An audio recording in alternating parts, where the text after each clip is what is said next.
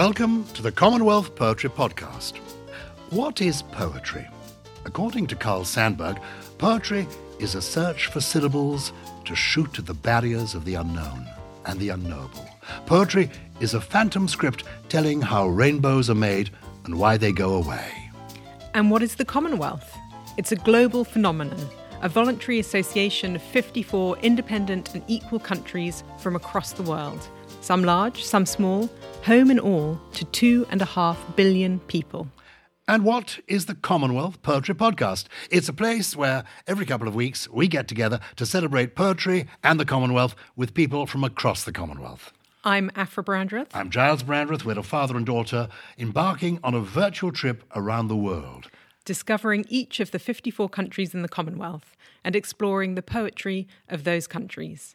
And we're starting our adventures today in the United Kingdom at Clarence House in London. Oh, yes, Aphra Clarence House, built by John Nash in the 1820s for King George III's third son, the Duke of Clarence, and now the home of their Royal Highnesses, the Prince of Wales and the Duchess of Cornwall. And we're here as the guests of the Duchess of Cornwall, who is Vice Patron of the Royal Commonwealth Society and someone who is passionate about poetry, writing, reading, literacy, and the founder of the Duchess of Cornwall's Reading Room the Duchess of Cornwall's reading room. We are in the Duchess of Cornwall's garden room, am I right?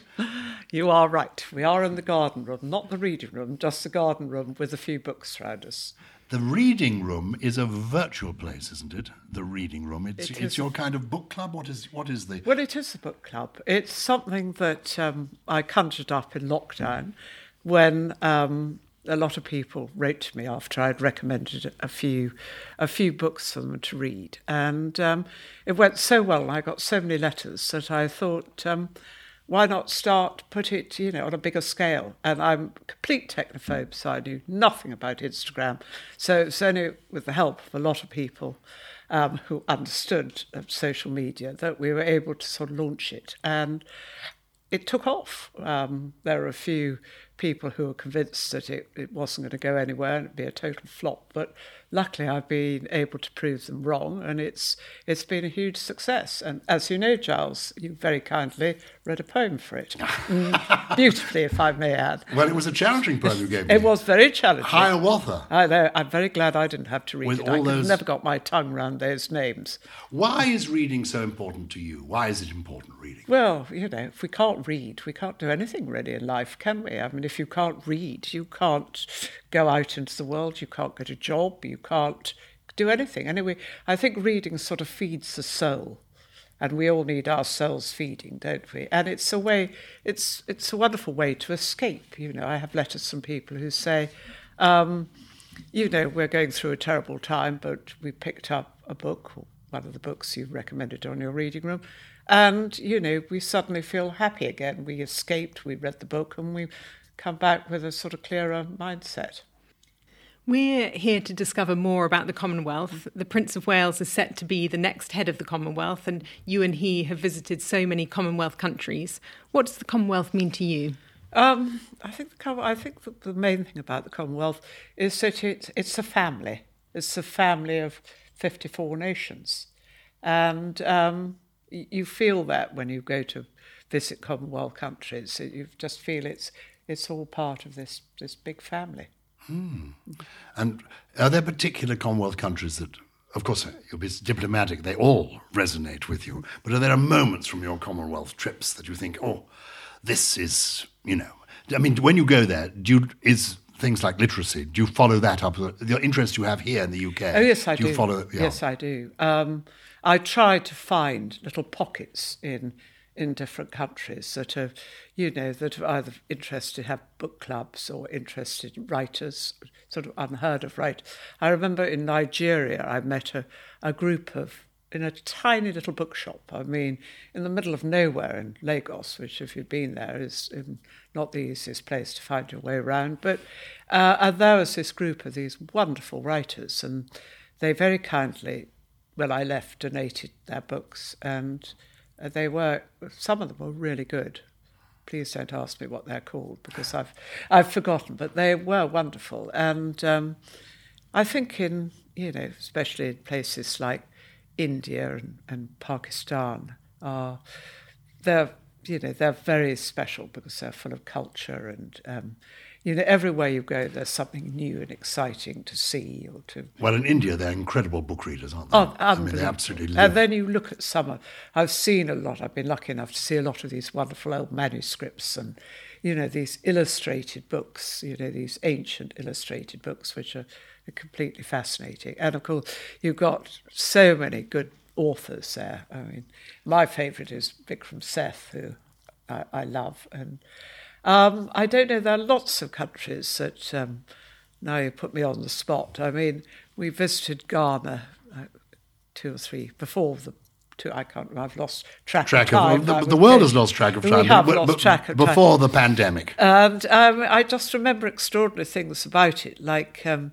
we had a, a, banquet there with the president and his wife, which was a very sort of splendid affair. And, you know, I thought it was just eating and drinking. And to my amazement, at the end of the banquet, the, the president, president got up and said, Shall we dance?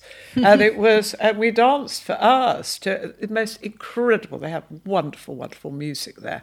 Well, that's one of the things we've been discovering, researching for the Commonwealth Poetry Podcast, is that while there is a literary tradition in many countries in the Commonwealth, much of the uh, tradition is musical as much as literary. So some of the, in the Poetry Podcast, we're going to be discovering some countries where it will be song rather than traditional poetry. and there's actually- some wonderful, wonderful songs and wonderful music. And of course, it's all so different wherever you go. I mean, we went to Papua New Guinea. Have you been to Papua New Guinea? No, virtually we're going to be going, but we'd love to go in person. Uh, I think uh, virtually it is a very, very long journey. Yeah. But it is a rather fascinating place to go to. It's marvellous. Yes. And they again have this sort of, you know, wonderful dancing and singing. And they always have this, this sort of welcome. You know, you always get these very vibrant, colourful welcomes wherever you go in the Commonwealth. I mean, that, that is the joy of the Commonwealth. It mm. is these very different countries mm. around the world, quite a few of them in Europe, which I didn't understand. I mean, I was amazed to find they were European Commonwealth countries. Well, I know it's places like Malta. Yeah, mm. yes, which is definitely going to feature here. Just one thing, uh, tell me a little bit about the Queen's Commonwealth Essay Prize. This is something you've taken on that Queen Victoria started, and the Queen was involved with for many years, and now it's your responsibility.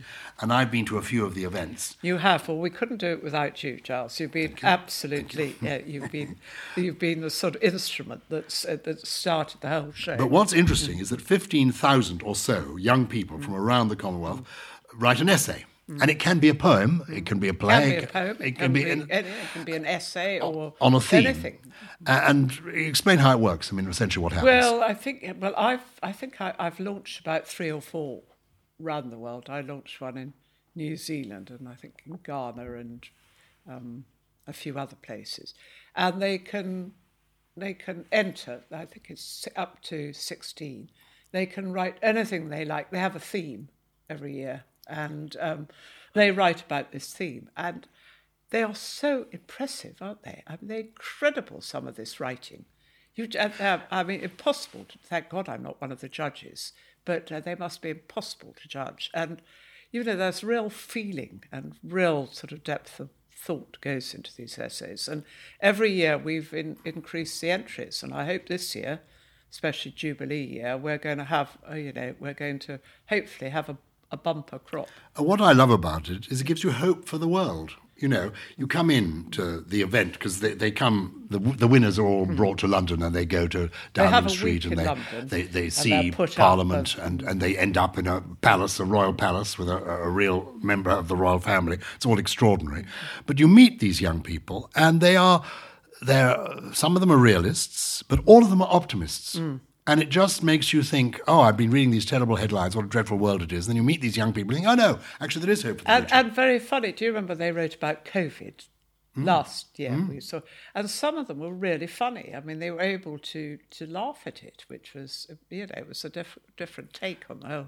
Does your life make you optimistic? I mean, traveling around the Commonwealth. Um, I think it does. I, I think well, I'm quite an optimistic person, so I'm always.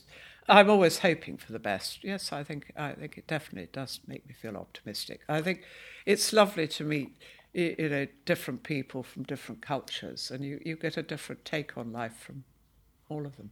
Well, that's exactly what the mm. Commonwealth Poetry Podcast is about. And let's begin with your culture, your upbringing. When you were a little girl, did your parents read poems to you? What, what poems do you remember from your childhood? Um, they did read. They read books more than anything, but there were certainly a lot of, you know, there were the obvious poems that we all learned as children. We all had The Owl and the Pussycat. We all, we all went to sea in our beautiful pea green boats. Um, and then I was suddenly reminded yesterday of, of a poem I hadn't heard for years. You know, something sort of triggers something in your brain from childhood. And I was at a memorial service, and um, somebody got up and read this poem, and I thought, my goodness, that's a poem I remember so well but hadn't thought about. It's a Kipling. It's a Kipling poem, and it's called The Smuggler's Song. Do you remember it? No. I'm No, it it's extraordinary. I just remember, uh, I just have to remember the verses.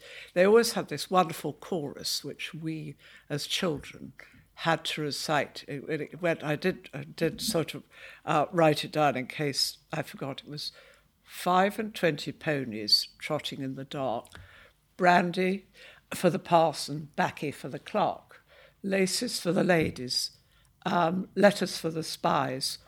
Watch my watch the wall, my darling, as the gentlemen ride by. Oh, it was a very famous poem. It was very famous Very famous. I mean, as it were in our parents' day. in our parents' day, and it was just it was about a child, you know, being woken up at midnight, obviously hearing Mm. the smugglers going past, and you know, I just just remember my father reciting it to us, and he read the poem, and we had to sing the chorus. So We will put it on the podcast website so that people can share it. Let me share with you a very oh. short poem that's that's brand new. Mm-hmm. I went to the memorial service, the funeral, in fact, uh, and memorial for Jan Pieńkowski, an artist oh, who created Meg Morganal, mm. lovely man, and his lifelong partner David Walser, who was a poet and an artist and a ceramicist. He had written a poem that week, and it was so lovely that I, I wrote it down. And let me, since you talked about being at a memorial service yourself yesterday, mm. let me share it with you. Flowers come, they bloom and go. We love them and we miss them so. The same with friends. They come, they grow, and then one day they up and go. We loved them and we miss them so. it's not lovely. Isn't that a charming I'd little poem? I'd love to have a copy of that. I- it's such it's such Yes, a nice I will- I will get and it's very sort of short. and- It's short, it it's sweet, everything. it comes from the heart, Yeah, and yeah, um, it's lovely. And, and I, I had it, I have it on me because yesterday I happened to be at the uh, Royal Society of Portrait Painters, and I was thinking, why are these portrait painters important? And I thought, well, actually, friends do get up and go, as it were. But if you have a painting of them, it's a way of Mm. It's it's a way of keeping Yeah, a way of is, keeping them. So the poetry, as when you were a little girl, was that kind of poetry. But as you grew a little bit older, did you well, did you learn poems by heart as a child? You clearly did. You Uh, remember well, that one. I, I remember those by heart. I'm not sure. I, I suppose we all had to learn poems by heart at school, and I think uh, I, I've forgotten most of those. I mean, again, you know, we, which I, I'm always quoting is, you know, call, you know Matilda. Oh, yes. Hilaire, Hilaire Belloc, one of his cautionary tales. Oh, how, does, how does that begin? Remind us how that one begins. Uh, Matilda tells such dreadful lies it made one gasp and stretch one's eyes. Her aunt, who from her earliest youth had had a strict regard for truth, attempted to believe Matilda. The effort very nearly killed her. what is the value, do you think, for small children of, of learning poetry by heart, of becoming familiar with poetry? well, I don't know, but A, I think it, it makes them concentrate, doesn't it? I mean, if you have to learn something by heart, you look at it. Uh, you, you sort of look at it properly. You don't just sort of read through it. And I think it's it's a lovely thing to sort of store. You know, you can have a little store where you've got all these these poems sort of in you for the rest of your life. And at some point, you know, rather like today, you can bring them out and talk about them. Well, I find them very concerning. If I can't get to sleep at night, I go through the poems of my childhood in my head to help me go to sleep. But you know, there's research that shows if you are an unborn baby, Hmm. reciting poetry, even to your unborn child, uh, will help it with its language skills development. Isn't that extraordinary? That is Something about the, the rhythm of the poetry. yeah, I think does rhythm is so important. Yeah, and I love rhythmical So poetry. do I. I, I. I'm afraid I'm not very good on poems that, that lack rhythm. Yeah. You know, I like a really good You will also be interested to know, given that we are of an age, um, that uh, uh, uh, for older people, learning poetry by heart is very good for keeping the synapses supple and you know getting the, the brain working. Getting the old grey matter. Yes, can even help, they say, keep dementia at bay. Yeah, well, I'm sure that's true. That's why I think poetry together, which we've Yes. done together, is so important to get the young and the old reciting poems together. But I think it's very good for, for both generations. This is a project where we get people from often from care homes and children. They they each learn the same poem, come together, tea, cake, and mm. perform the poem together, and it's fun, multi multi generational. Charming. What what poetry did you share with your children when they were growing up? Um, I think probably the same sort of poetry that I, you know, I had again. We went through, you know, the Jumblies, uh, again back to the Owl and Pussycat, you know, and all. I suppose I don't know whether you ever count nursery rhymes. Mm. That is poetry. It is, really. isn't it? And there are always a few deviations from nursery rhymes that we went along, and I remember as they they got older, I think. Um, I, I always remember reading, you know, again, one of my favourite poems, The, the Night Mail, which is, you know, because trying to explain to them that, you know, it, it was it was was a train going along the tracks, and and when you listen to the poem, it is like a train going along, isn't it? Yeah, the rhythm builds It's- as you go it through builds, it, as exactly, if it the journey is faster and faster. This is W. H. Auden's poem, uh, the, the Night Mail, and we've Yeah. got we've got happily we've got a copy of it here. Do you want to do you want to read it? Or Um, oh. You don't have to. Well, I, I can try a bit. I'm not You- sure how far I'll, I'll get. with You it. read a bit. Why don't you read the first two lines, and I'll read the next two lines, and we can do it like that. We Just a little do bit it of like it. that. Where have we got? You'll Give be it a like go. the carriages of the train. Oh, in fact, Oh, what perfect timing! there. Coming into the room, Uh, coming into the room. we've is the actually got a real actress. It's This is I don't- perfect it's gone timing. mad, the traffic. It's a complete nightmare. It's completely understand. I've tried about five different ways. It, it don't, don't, Come I near mean, the we- microphone so we can we- pick up your excuses because this is a podcast, so we don't drop these Walthamstow, things. practically. I mean, I just, uh, Uh, Good morning. Dame Joanna Lumley I has joined the party. I've got hay fever. We- to you. We are uh, we are in the garden room. If you've just tuned into our podcast, thinking what on earth is going on, it's the Commonwealth Poetry Podcast with Her Royal Highness the Duchess of Cornwall, who's kindly invited us to be in the garden room at Clarence House. Dame Joanna Lumley uh, very kindly volunteered to come and read some of the poems. We were almost reduced to reading the Nightmare. We just got to the Nightmare. Line by line, but now we've got the expert here. We, we are. slightly galling for me because I don't know whether I'm allowed to reveal this, but I shall. Uh, for the reading room, I was asked by the team who run the reading room to read a little bit of something for um, the, the Duchess's suggestion. Uh, do you remember Bernard Levin, the journalist? He did a wonderful compilation of phrases from Shakespeare that he turned into a kind of speech. Because in Shakespeare, uh, you know, but me no buts, uh, what the dickens, it's all from Shakespeare. Almost everything we say is from Shakespeare. And I, I went to some trouble and recorded this, and I thought quite effectively, and, and sent it into the Duchess's reading room. And then I got a message coming back saying, well, uh, the Duchess is most grateful for your kind contribution, but has chosen the version of this performed by the Prince of Wales. Anyway, he was allowed to read. He, he was allowed to read Hiawatha, which he did brilliantly. Ah, thank you. So the point is, we were about to read Night Mail by W. H. Auden. Oh, Between us, uh, uh, uh and I'm going to be And now, denied. thank that- I'm going to be denied that because we want you to read it. no, no, no, no, no, not all of it. Sorry, do. Do you? Well, shall we? Shall we, Your Royal Highness, do the first alternate bits down to the the bit that Dawn freshens, and Joanna can come in on Dawn freshens. Dawn freshens, No, we What do you think? lost him. as opposed to Dawn French. Yes. There we are. Okay, so we Where will. is Dawn and then, uh, then does Aphra come in? Where shall I? Yeah, well, I think she better have a go. I think so. Look, Aphra. Oh, what Aphra, Aphra could go to thousands are still asleep. Thousands are still. as- Excellent. dreaming of time. Yes. Okay. in the rock. All right. I've lost Dawn Freshens. You look at. Um, um, I'm on page two. um, uh, yes, because all mine's differently done. The pink, the violet. Ooh, where have, we gone? How are we doing?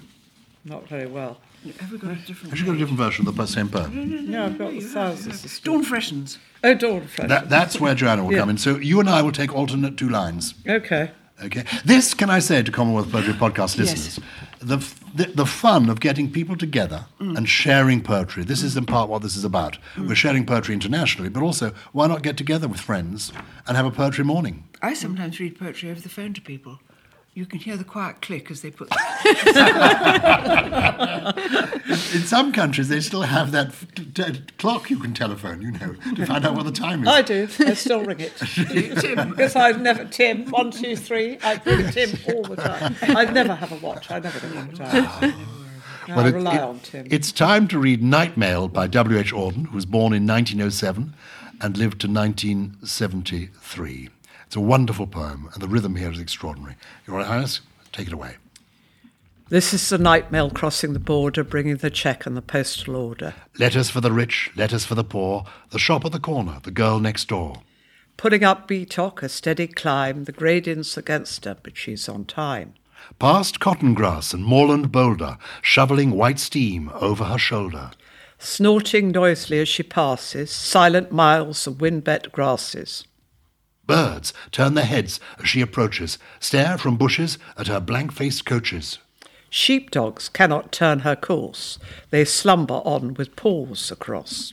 In the farm she passes, no one wakes, but a jug in a bedroom gently shakes. Dawn freshens. Her climb is done. Down towards Glasgow she descends, towards the steam tugs yelping down a glade of cranes, towards the field of apparatus, the furnaces set on the dark plain like gigantic chessmen. All Scotland waits for her, in dark glens, beside pale green lochs, men long for news.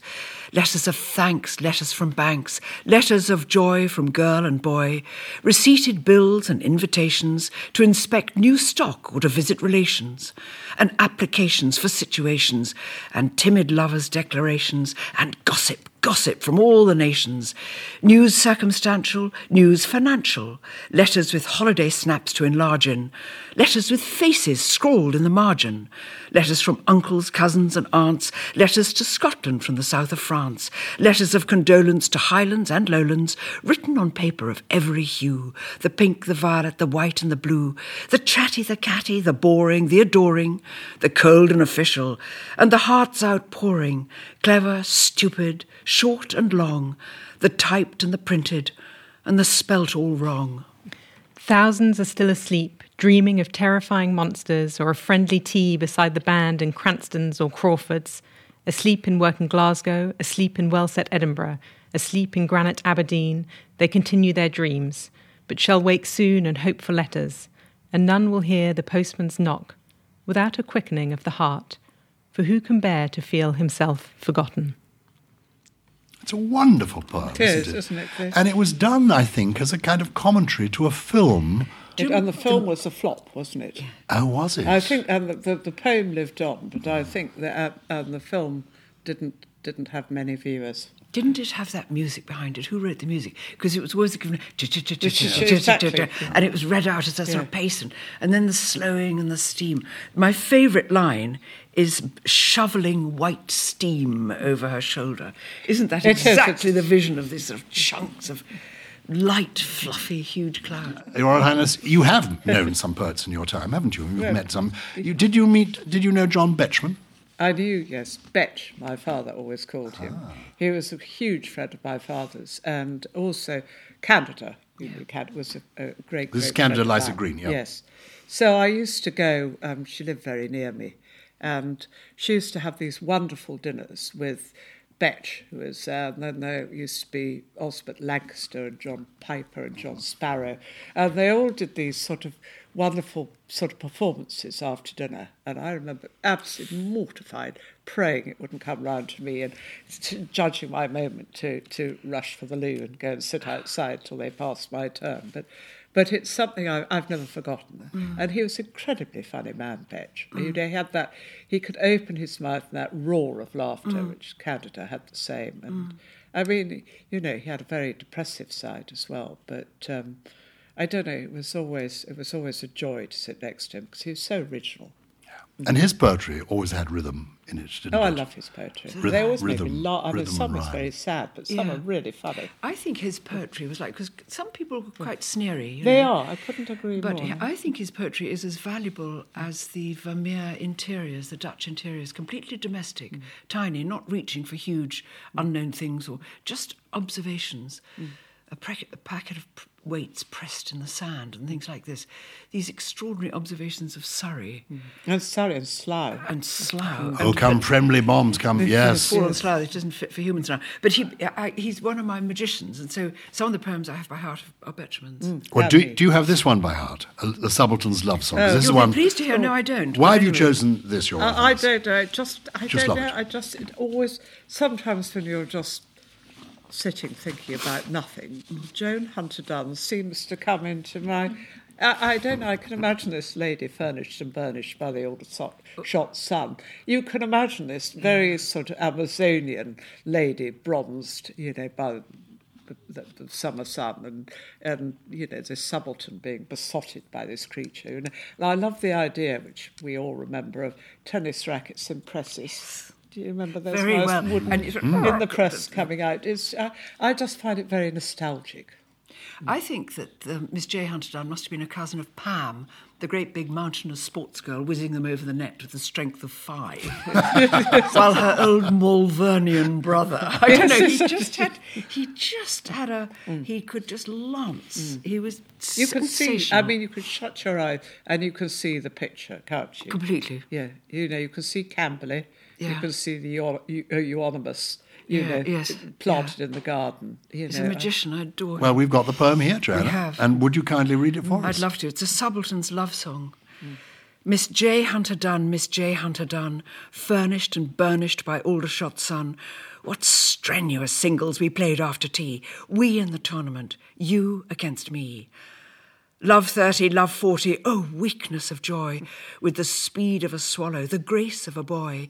With carefulest carelessness, gaily you won. I am weak from your loveliness, Joan Hunter Dunn. Miss Joan Hunter Dunn, Miss Joan Hunter Dunn, how mad I am, sad I am, glad that you won. The warm handled racket is back in its press, but my shock headed victor, she loves me no less. Her father's euonymus shines as we walk and swing past the summer house buried in talk, and cool the veranda that welcomes us in to the six o'clock news and a lime juice and gin the scent of the conifers, sound of the bath, the view from my bedroom of moss dappled path as I struggle with double end evening tie, for we dance at the golf club, my Victor and I. On the floor of her bedroom lie blazer and shorts, and the cream coloured walls are betrothed with sports, and westering, questioning settles the sun on your low leaded window, Miss Joan Hunter Dunn. The hillman is waiting. The lights in the hall, the pictures of Egypt are bright on the wall. My sweet, I am standing beside the oak stair, and there on the landings, the light on your hair. By roads not adopted, by woodlanded ways, she drove to the club in the late summer haze, into nine o'clock Camberley, heavy with bells and mushroomy, pinewoody, evergreen smells. Miss Joan Hunter Dunn, Miss Joan Hunter Dunn, I can hear from the car park the dance has begun. Oh, Surrey twilight, importunate band, oh, strongly adorable tennis girl's hand. Around us are rovers and Austins afar. Above us, the intimate roof of my car. And here on my right is the girl of my choice with the tilt of her nose and the chime of her voice and the scent of her wrap and the words never said and the ominous, ominous dancing ahead. We sat in the car till twenty to one, and now I'm engaged to Miss Joan Hunter Dunn. Yes, It's so charming. terrific, you can isn't picture the whole thing. you do. And this rather shy, gorgeous boy. Yes. I rather, I think he's rather handsome, He probably is very handsome. but probably a little bit impoverished. I have a feeling, and he's hoping that he can just pass muster with the with that frightful tying of the bow tie. Yes, tie. desperately trying and try, trying. By complete contrast, eh, another poet you, I think, knew, but is so different, Ted Hughes. Did you know Ted Hughes? Well, I, d- I didn't know him. I kept missing him. He, he stayed a lot with my husband uh, in Scotland, but um, my children were lucky enough to, to be up there uh, when he was staying.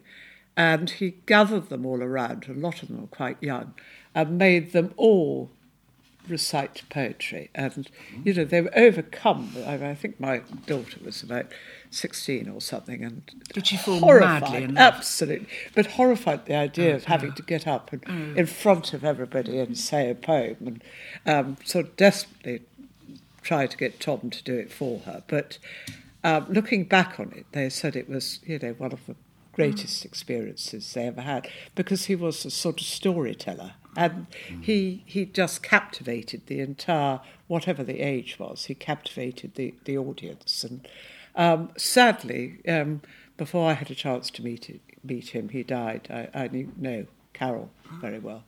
So I've read a lot of his poems.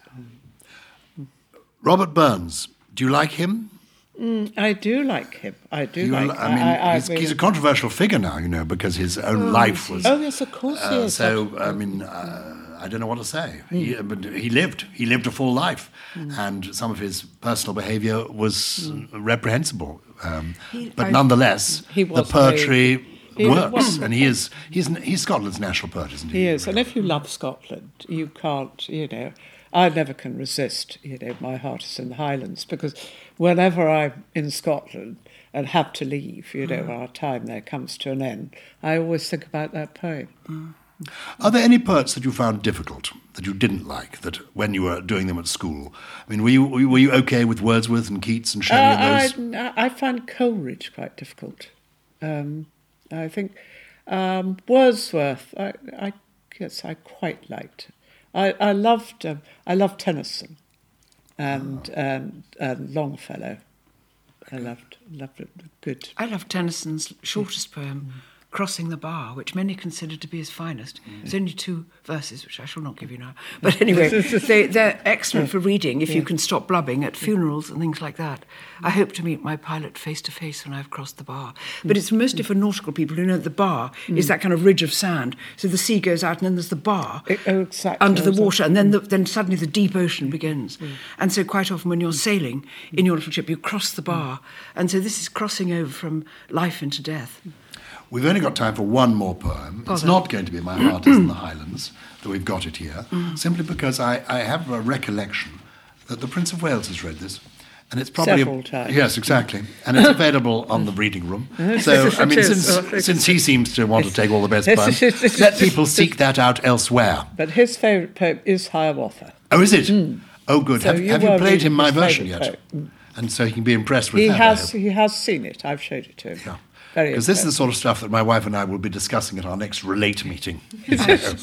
but you have chosen for our last poem something by Christina Rossetti. Tell me, 1830, 1894. Tell me. I don't. Every time I read, uh, I read a poem by her. I just, I want to cry. I mean, she.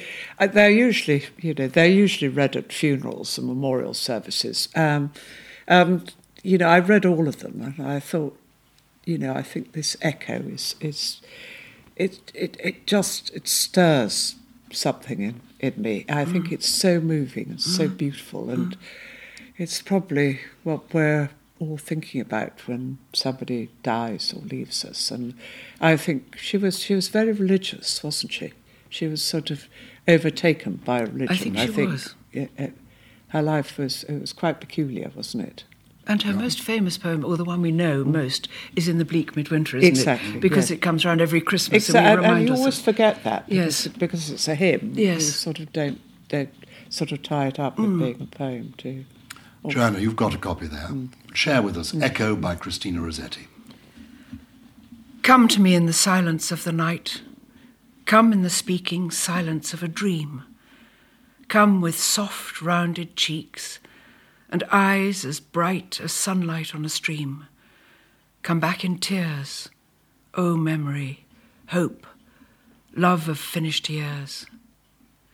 O dream, how sweet, too sweet, too bitter-sweet, whose wakening should have been in paradise, where souls brimful of love abide and meet, where thirsting, longing eyes watch the slow door, that opening, letting in, lets out no more.